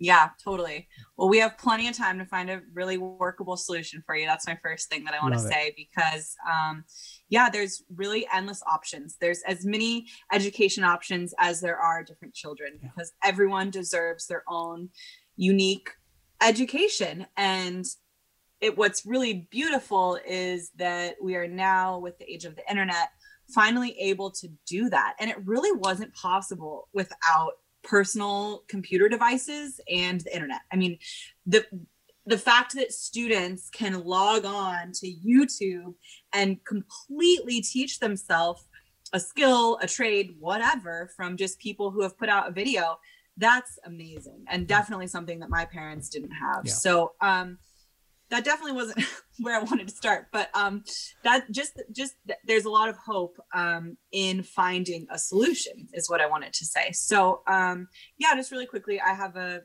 a a piece of paper that says I'm certified to teach middle school and high school. Um, my license isn't current; it was in Colorado, and I didn't ever transfer to Oregon because I never got a teaching. I never applied for a teaching job here. Um, and yeah, I started teaching. You know, obviously when you're in college well first of all it was my second major i went to school to be a journalist and quickly through all my journalism courses was like oh so five companies own all of the media? Oh okay this is really bummer. I thought that this was like way more truth telling i don't know. It was really apparent and like thankfully i had really legit professors who were like yeah that is going on and this is not how it was when we decided to Sure. become journalists. You guys need to get on it you know?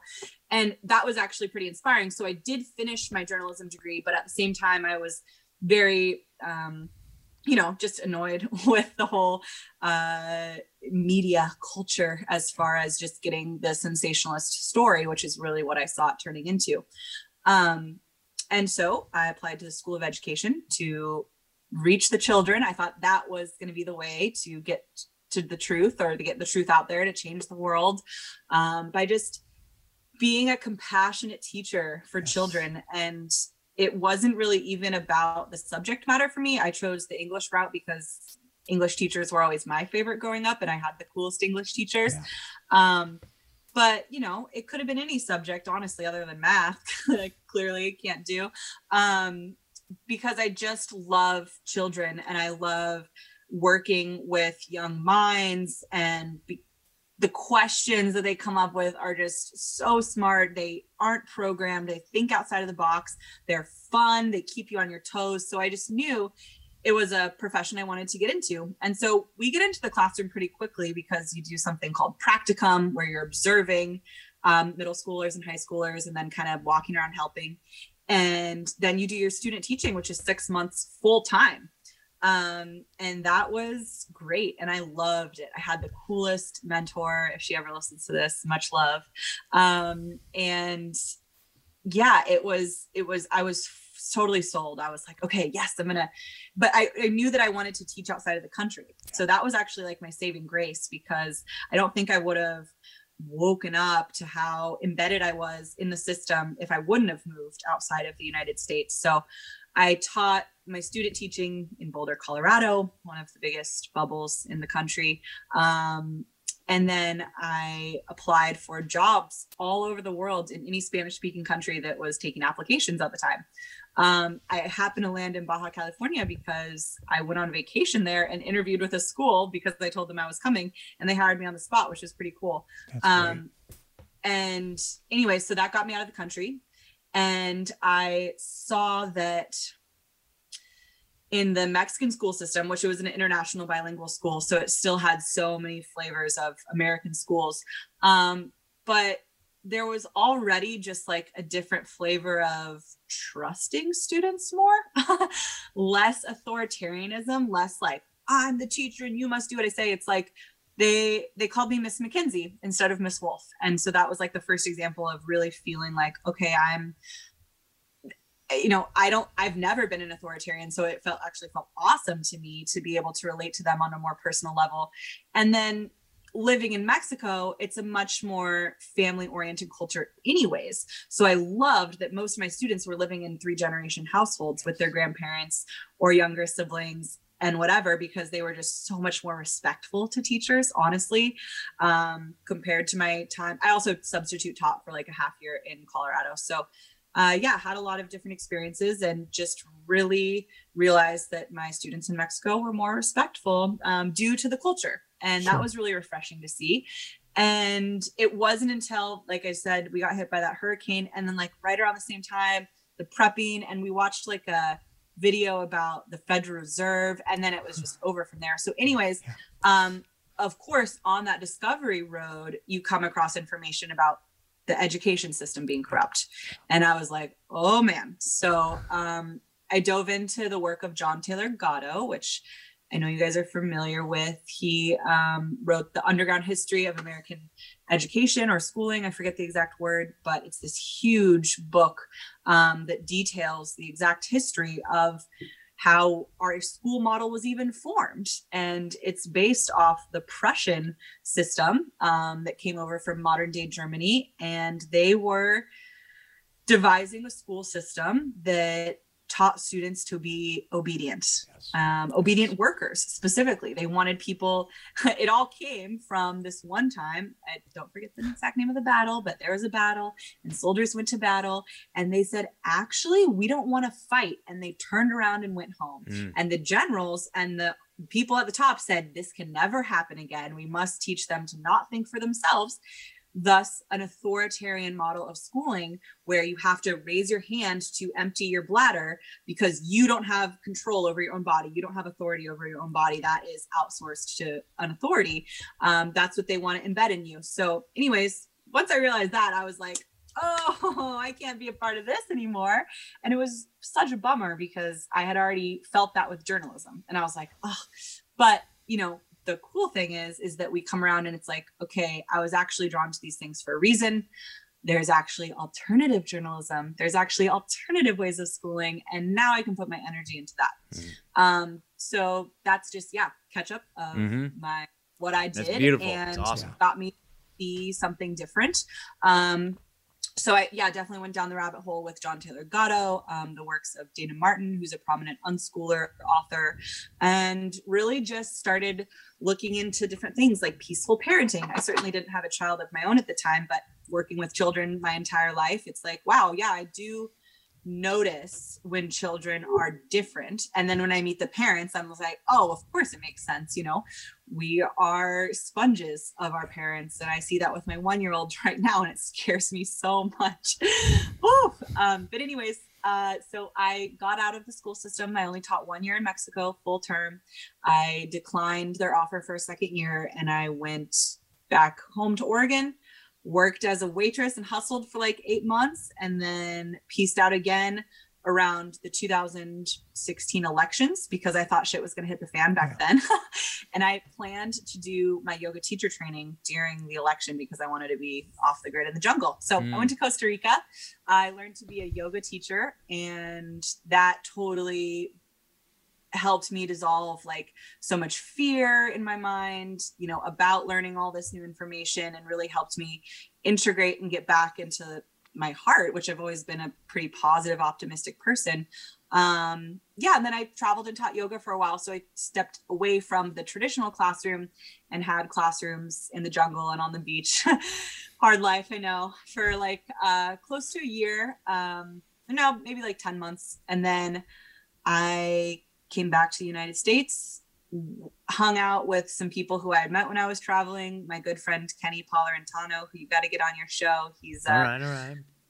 incredible activist and author, philosopher. Um, anyways, he is a huge prominent of the Rainbow Gathering. Have you guys heard of the I've- Rainbow I've heard- Gathering? I think I've Yeah, heard you certainly. talking about it, and I think I heard Pat talking Yeah, about probably. it too. Yeah, yeah, yeah. Uh, anyways, I went to that in Oregon in 2017, right when I got back from all my travels. And even there, I learned about alternative models of education because there's something called Kiddie Village, and all the elders are there teaching the little babies, and the mamas get a break because there's people that want to be aunties and uncles and hang out and play games with all the kids. And it was just the most incredible thing to see. So, yeah, I, I got really inspired from traveling and seeing different ways of educating kids and then really hit the books as far as like okay what are the actual models that are already working for people? Um, so one author i really recommend his name is john holt h-o-l-t um, he's basically the father of homeschooling in Hmm. the united states but he went so far as to even say you know he, he's really an unschooler. He's a life schooler a world schooler whatever you want to call it saying that we learn from just living life you can take a child to a grocery store or on the bus and they're going to learn just enough if not more than they would in a classroom and the biggest thing i think that really changed shifted something for me is just seeing oh my gosh why do we keep the kids all in the same age group that's literally the only place in the world where they're only going to be around their same age group Yeah. that doesn't prepare them well for the real world Yeah, that's true. That's true. Hmm. so what what kind of I mean was there any moments where you guys have questioned your schooling like how how I always love to ask people like what kind of students were you in school? I was a good little obedience uh, student. Yeah, Honestly, I, me I- too. I, got good grades, and you know, and and I, I did what I was told, and you know, but at the same time, you know, when I went to college, I mean, I was, I can honestly say, like, I don't remember so much of like I was the one who would I would learn the stuff to get tested, and then it was gone out the out out the other. You, you know, that's Same. that's I I I went and got an accounting degree and there's no way I can be an accountant, right? Like I don't know anything right now, right? Like and granted it was some years ago, but like I just Yeah. it was I studied to get to, to get the tests completed and to get good grades. I did not study to learn a skill. And, and I also think that schooling was not necessarily suited for like the actual s- skill that I like they could have done it. I feel like they could have done it if if things were hands on they would Mm-hmm. I mean I, I got an accounting degree and I don't know if I ever did we never did anything with taxes, right? Nothing. We never like I never learned how to do that at all. Did we didn't about- do that kind of stuff. Did you learn about fractional reserve banking? No, of course they didn't Okay, tell you I know, about that, yeah. right? of course they didn't tell you about that, but but it's it, it is interesting, you know. So there's um it seems like their their focus is intentional, right? I, Oh, yeah. I would put it that way. Yeah. Yeah. and what they leave out is Yeah, exactly. important. Exactly. and that's what was the biggest realization for me like diving down all of the podcast rabbit holes alex jones like great entertainer put used to put a lot of more truthful information out there but he it's what he leaves out that is critically missing in my opinion and i remember finding uh, this old youtube video of william bill cooper Are you oh, guys familiar dude, with him? I, Oh, yeah. we, we Oh. talk about Bill Cooper all the time. Oh yeah. I love. Yeah. Okay, he. I listened to. I'm not kidding. Yeah. Over a thousand episodes Yep. of Hour of, Hour the, of the time. time. Yep. wow. Yep. I was addicted. Like, not even addicted. Just so hungry for that information that had been missing my entire life. And that was actually when I was living in Mexico. I would run up this hill, just pumped up, like listening to. It was. It used to be Alex Jones, and then it changed Bill Cooper Yeah. because I heard Bill Cooper debunking Alex Jones's like Millennium broadcast because Alex Jones was like, Russia's invading, like all this crazy stuff on Wow. the year 2000. He's like, all this fear porn basically. Yeah. And Bill Cooper was like, this guy is here to scare you guys, and he's not telling the truth. Wow. And I was like, whoa, that was like 15 years ago. What's going on? So then that just got me questioning. And yeah, I love so so much respect for William Cooper. Um, oh yeah. His book, Behold a Pale Horse, definitely Oh changed yeah. my life. Yeah. Yep. Yep. Yeah. Me too. Yep. We think we, a couple of us have copies of that book for Yeah. sure. Yep. Um, Did you know that their copies are leaving chapters out? Yeah, yeah, yeah. I noticed there's a, I got a PDF version that has like 50 more pages than the one I ordered off Amazon. So, yeah, Yep. yeah, yeah. yeah. I've been, that's- I've been, I've been, I need. It's been on my to do to do list to go back and identify. Okay, where are these 50 pages and what's in them? You know what I mean? But anyway, Yeah. So yeah, yeah. Um, so is there? So in your in your uh, quest to find real practical homeschooling solutions, is there anything that you've gleaned out that we could look at? You know, here. Uh, in our community, or, or Yeah, or- or- thanks or- for bringing it and, back to and. I want to uh, before we get into that question, Okay. I, I just want to as as a parent of, of young children and knows a lot about what goes on with the the pedophilia and the, the child trafficking. Like there's there's a lot of me that's like like to even if setting up a co-op or what whatnot. Like there's a lot of fear when putting your precious child with someone that you don't know, right? Like and there's just so Yeah. much about that that's like I mean you talked about like the rainbow gathering. It's like I, I I don't know if I could do that. Like I don't know if I could do that really. Honestly, just like, I feel like I need to know someone like on a really intimate level to be able to trust them with my children. So uh, maybe take that into consideration while while giving this. Uh, yeah. Well, I think Freedom Cells is the perfect model for that because ideally your inner cadre are the people Yeah. you trust the most. Sure. and I hopefully they're people who also are doing the same things as you. Which, Yeah. if you have kids, you need to be around other families. Um, so that's definitely. I mean, so there's so many schools of thought when it comes to how to educate our children alternatively. Um, I certainly fell down, fell, rose into uh, the theory of unschooling, which is, you know, saying that we actually don't need to just copy what's being done at school at home because i think a lot of parents fall into that trap of okay well we're just going to buy the curriculum and do the workbook and you're going to learn the same things as you would in school so that you don't fall behind and then you're going to take the the tests and then you'll get the same thing. Well that's just basically doing school at home which is fine for some people.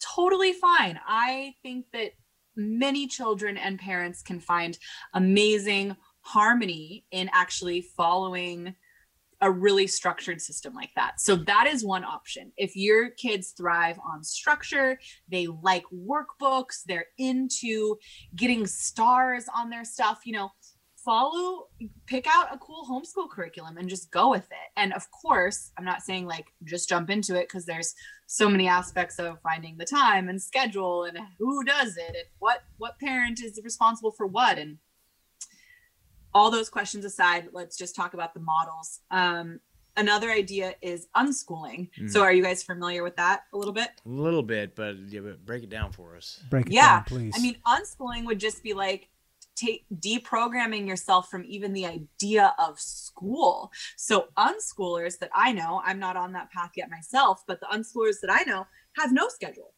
There's no schedule. The children wake up when they want. And the beautiful thing is that it's children directed learning, child directed learning. So whatever that child is naturally drawn to, you know, kids have all sorts of curiosities and interests, whether it's horses or aliens or dinosaurs, like whatever. Well, the beautiful thing about learning is that you can learn all of the skills that you need through your interests. So if you're interested in spaceships, let's go read a book about it. We'll do the math problems to learn about how to get to the moon and et cetera, et cetera. Right. So what's beautiful about unschooling and if parents and you know families co-ops groups whatever have the time you can really create a curriculum that is student led that inspires the student to actually end up teaching themselves yeah. and of course there's different st- stages of it how remind your kids are five and four and five yeah four and five yeah. yeah. so they are actually in a beginning stage until they're seven years old they don't actually according to some schools of thought not telling you what to do some schools of thought say that until seven years old they don't need to do any academics literally and think about that now they're forcing younger like four years old yeah. into yeah. preschool to do achievement tests it's like what so seven years old is when the brain can start handling problem solving yeah. essentially on a larger scale and so up until then it's learned through play so really if you're thinking about this fall it's like what and it, double whammy. So much stuff is closed, right? It's so hard. You can't just go to the Children's Museum and OMSI and all these cool yeah. places. Um, however, that's where, again, the Freedom Cells alternative communities come in because as soon as we activated the homeschool parenting group, that's been one of our most active groups by far. There are playdates every single weekend or every single week, sorry. Um, and several teachers, including myself, have said, okay, when we're ready for a full time thing, just let us know and we'll we'll do the school thing you know? Yeah. right now it's still in the play group because exactly as you said ed it does take time to get to know and to trust people yes. with your own children. Yes. For sure. so it is a delicate process if we're setting up our, our own alternative schools or systems or platforms whatever you wish to call it but in my mind gosh, I'd way rather have my mom friend who I buy eggs from be my kid's garden teacher than some rando who the state hired, yeah. who I have no idea what their personal beliefs are and what they're trying to implement in their classroom. Because honestly, my, again, my time in schools show me so much like some teachers hate kids yeah. and they don't even like their job. It's like, why would I subject my child to that? So, anyways, um, yeah. And schools become propaganda at this point too. Like schools literally oh, yeah. propaganda. Hundred percent. So, it, so I actually just real quick aside, I did four months of I was a pod teacher, which I mm. hate that term pod, but um, you know, had to do the job and it was a wonderful experience. I um, taught five four kindergartners for a couple months and I got front row seat to see the exact propaganda that they're putting out in Portland Public Schools via the online school system, which they were having kindergartners sit in front of screens for three hours a day on this thing, going in and out of Zoom meetings. Like they literally didn't even know where the mute button was. It wasn't a thing. It was like so insane. Regardless, um, what I'm saying is the propaganda in those worksheets yeah we're putting so much fear into the children about germs, about the amount of times that they need to wash their hands, about staying away from people. Don't kill grandma if you don't wear your mask. I mean, all of it. You know yeah, exactly. Totally, but the fact totally. that I saw it in the freaking worksheets was just beyond. I was like, okay, this is, I cannot.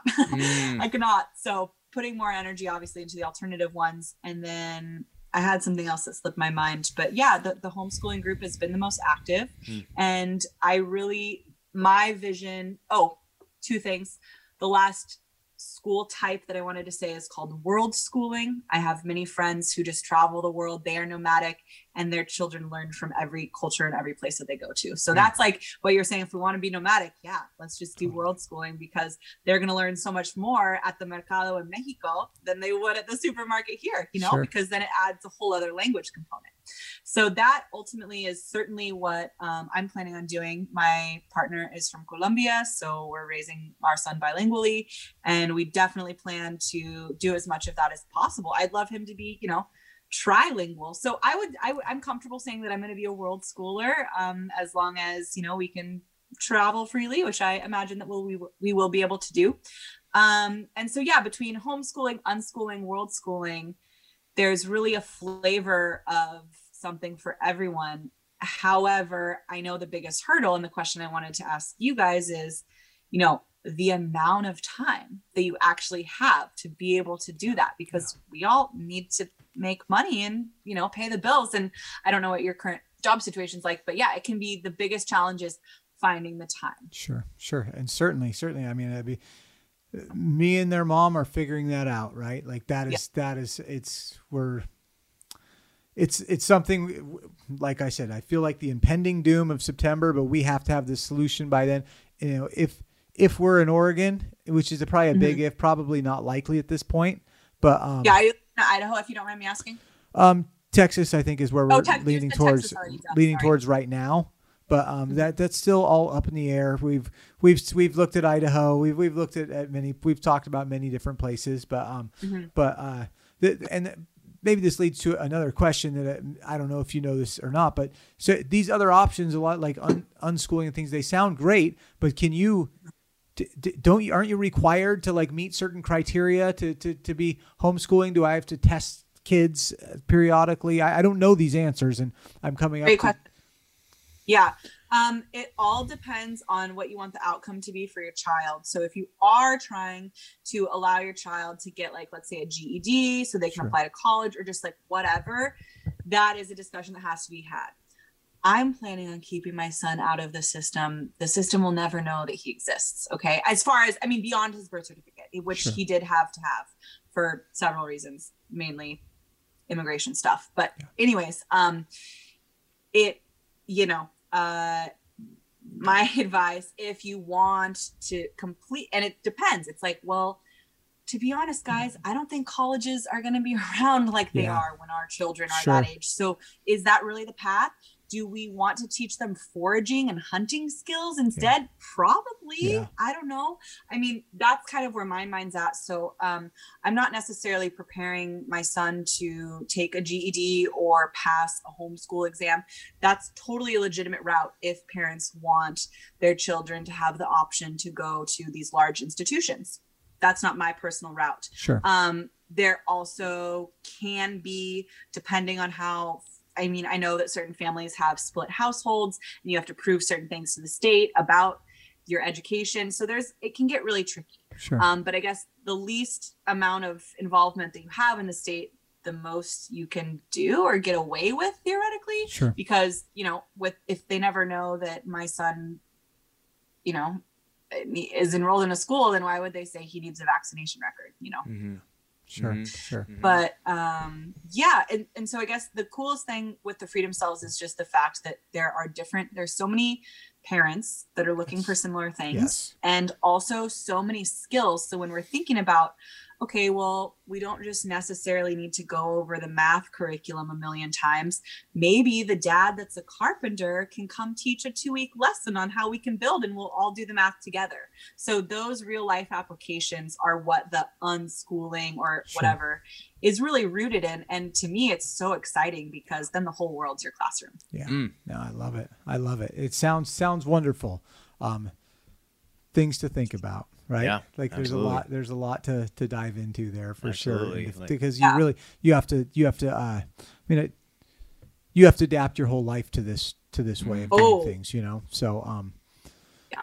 it's a big Yeah. shift and i actually know several um i'll connect you just or maybe i'll drop the link the gentleman who edited and helped publish john taylor gatto's huge 50 year anniversary edition his name's david james rodriguez you guys might know is from his activism of like free hugs and stuff in california um but anyways he is actually also a homeschooling coach slash leader and Hmm.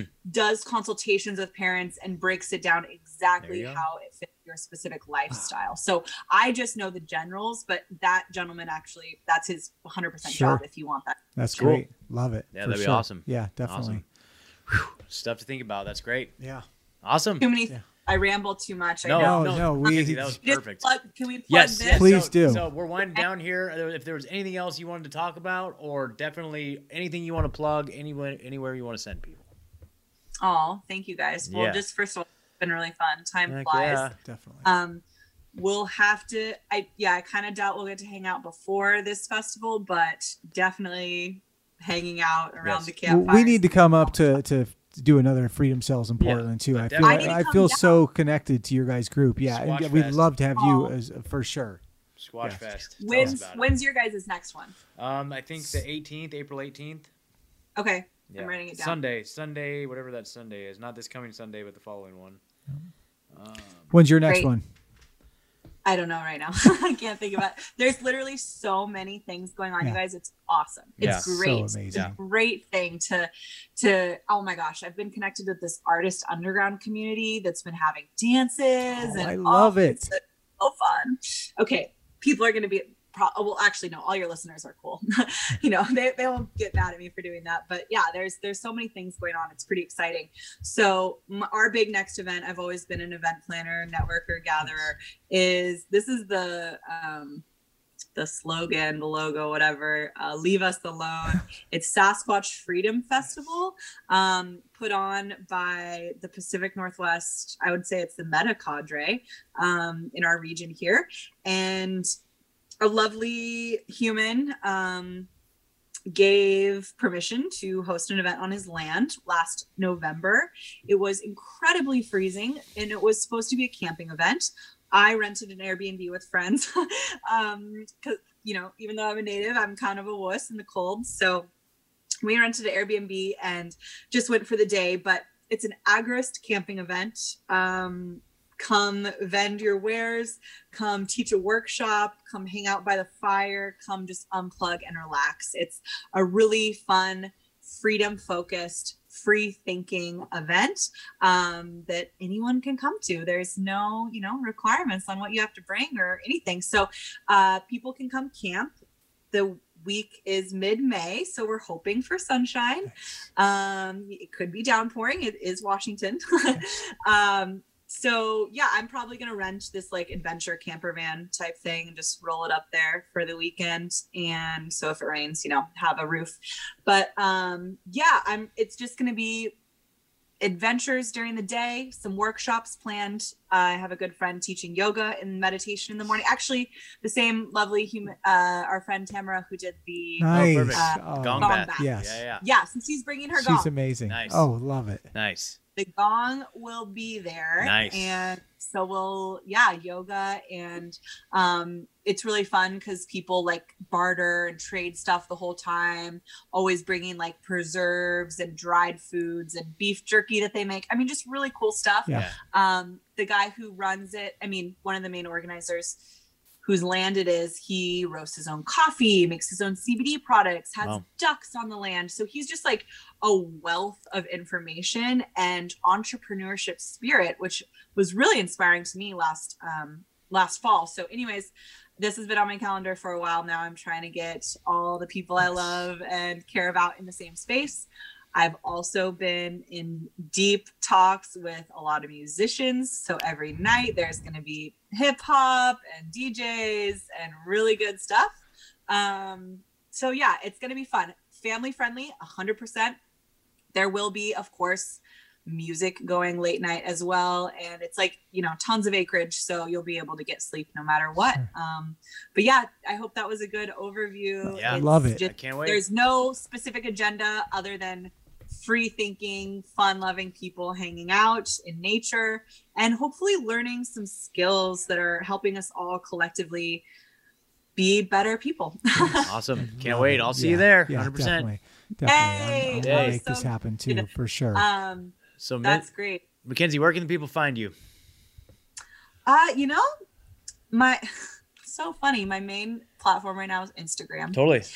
Um, I just made my profile not private for the first time in my life Wow. and i'm it's already freaking me out. I already don't like it. So it could be private by the time this gets posted but i'm i'm again trying to step out aside of my comfort zone and um, i have a lot of information to share. So Yeah, i know some you know i don't know who always runs your Truezilla page whether it's scott or megan or whatever but um, you know we send things back and forth on there and you guys are really hard hitting with the truth on there and we're getting censored on there Yep. everything's i've just been um it's actually interesting timing i posted some things that have really gotten me a lot of feedback Yeah, I don't see. I don't see much of your stuff these days, dude. I'm- You must be. Oh. I need to. I need to just make it. i'm definitely yeah. i'm definitely shadow banned hardcore Okay. dude so yeah you can go find me but i've been doing all the highlights so like all the things that i post stay on there anyways Okay. instagram fbo nerds but yeah instagram i'm at mac underscore wolf m-a-c-k underscore w-o-l-f-e um, that's also my telegram messenger so you can text me on telegram if you have a question um, i am starting a podcast okay, tell us about it, please. Tell us about it. uh, Scott, you were like pretty much the first person that I confirmed that with because of uh, yeah, just shifts in my life. I thought I was starting on this one platform and it shifted, and it was a really beautiful, amazing thing uh, that I actually didn't even realize in my mind that I could do my own thing. Yep. essentially, right? I've always been working with others and love collaborating, of course. Um, sometimes it always doesn't work out though. So uh, a recent shift has allowed me to step into my own and i as literally as soon it's so funny how the universe works but as soon as i made up in my mind that i was going to do a podcast literally within 30 hours or so two professional recording studios dropped into my lap Wow. in my neighborhood let alone you know within 15 minutes of me that they're like oh yeah come to your podcast Nice. so I I was planning on buying all the cool equipment and stuff, and there's already studios. So, anyways, you guys are gonna need to teach me your editing ways. But got it. um Yeah. it is going to be a very solutions focused podcast. Love it. Um and with my journalism roots, the the main s- spiel of it is is that I'm just gonna have one-on-one interviews with people that will tell their solutionary stories. That might be part of the title. Um, and yeah, just get people inspired. And Cool. I'm also a huge fan of music. So I'm going to be, and actually, Bill Cooper did this on his hour of the time. He'd start a little introduction, play a song, little thing, play a song for an intermission. And as a yoga teacher, I'm going to incorporate breath into it. I'm going to incorporate Yes. some music. Um, just, you know, I, again, I listen to, I've listened to podcasts for years now, binge. I love all podcasts. And the fact that I never realized I could do my own is Yep. funny, but also it was never the time. The time was Yeah. never right. So the time is now. I've been uh, studying for years at this point, and Yep. I'm uh, excited to step up and step out and get really uncomfortable because I'm certainly nervous about it. But um, thanks to you know fine folks like you guys and Adam and um, you know just amazing individuals that are putting out content regardless of the censorship regardless of the pushback we get from loved ones you know it, it's Yeah. all worth it in the Yeah, end yeah. because it's what we're here to do i guess Yeah, yeah. Well, I'm going to make a prediction that your podcast is going to be off the hook, Yep. and you're going to do amazing. So, Oh, yeah. and you have two, you have at least two listeners here, and three when with Megan. So, Yep. yeah, You guys are so sweet. Yeah. Thank you. Uh, my goal is to get my first episode out before my birthday in mid July. So Perfect. that's the timeline Nice. I'm working at. But no, no promises. No, I think I think that's great. yeah, Mackenzie, love we're it. gonna look Yeah. forward to it, and I'm gonna keep bugging you. There's a couple people that have been on our show. We're like, all right, where's the podcast? That's it. Yeah, Damn it. And so Yeah. yeah, yeah. We'll, we'll oh, put- good. As long Yeah, as yeah. you text me every once in a while. Like I said, I already have my first five episodes planned Good. in my head. I've already asked the guests. Actually, my biggest hurdle is convincing my mother that she needs to be my third There you go. um interest because my first my first one is telling my story my second one's going to be my dad then i need my mother to Yeah. hear their solutions you know how did Yeah. this foundation begin how did uh i come to be so anyways she doesn't want to come on she's so nervous but i'm like mom it's just going to be us hanging out and talking it's going to be fine totally. so it, anyway, she's also always inspired by deborah on deborah gets red Pill. Awesome. and we just got to meet deborah in real life what? Oh, That's a trip. nice. Oh, it was epic yeah Wow. it was like So meeting cool. a celebrity honestly Oh, yeah. Yeah. So just advice So on- with with your mom. Do it like Ricky does. Just start talking and just have the recording. Just have Yeah. a recording, and then you're ten, you're ten minutes in. She's like, "Are you gonna start recording?" Yeah, we've been recording this whole time. Yeah. Yeah. I love it. Yeah. Yeah. That's so smart. So smart. So yeah, um, thank you guys for your support always. Thank you, like, Mackenzie. Y'all are amazing. And I'm so, so, so grateful you just took Freedom Cells and ran with it down south. I Mhm. know that you're impacting so many people's lives for the better and businesses too. I mean, gosh dang, all of the you know businesses that I see in the telegram, you guys talking about like supporting, and it's just Yeah.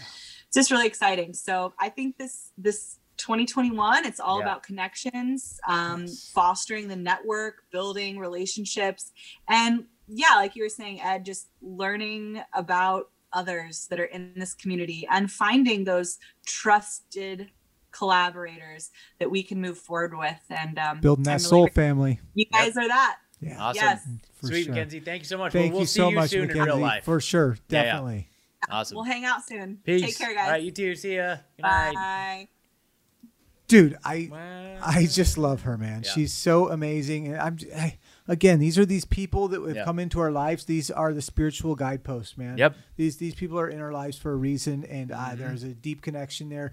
Mackenzie, I just think you're amazing. Yep. I, I know we all feel that way, and we're so glad to have met you and just feel like we're on the same journey together. Yep. You know. the ripple effect you know what i mean like that, i Yeah. think this just goes to show too like you know anybody out there whatever you're whatever you're being compelled to do realize it's bigger than us like especially when it's in alignment with these like these these principles and these things that we stand for you know like for you to not carry through with it you don't know. Like like mackenzie just had a an urge to start this meeting in a park you know and eventually that grew and grew and grew and eventually it had touched our lives and then we came and started our freedom cells and it's rippled out to cost so many lives here and i know that they've they've uh, not cost so many it's it's impacted so many lives and then i know that there's a, a roseburg freedom cell that started from you know being inspired from our freedom cell and it's just kind of rippling out dude and so it's just like mackenzie you're the progenitor of a lot of positive energy in the world so you know it's really an honor to have you on to discuss this and can't wait for the podcast Yeah. so awesome And can't wait to to hang out at the the festival. as oh well. yeah squatch fest baby Yeah. Woo. Definitely. awesome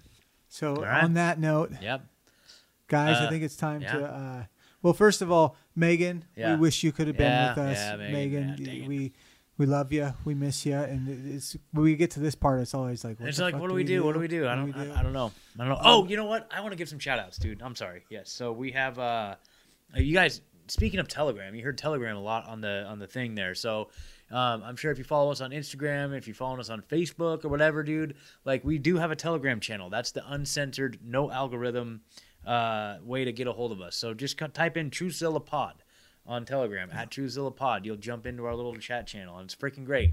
We're doing like little exclusive stuff there all the time that you know.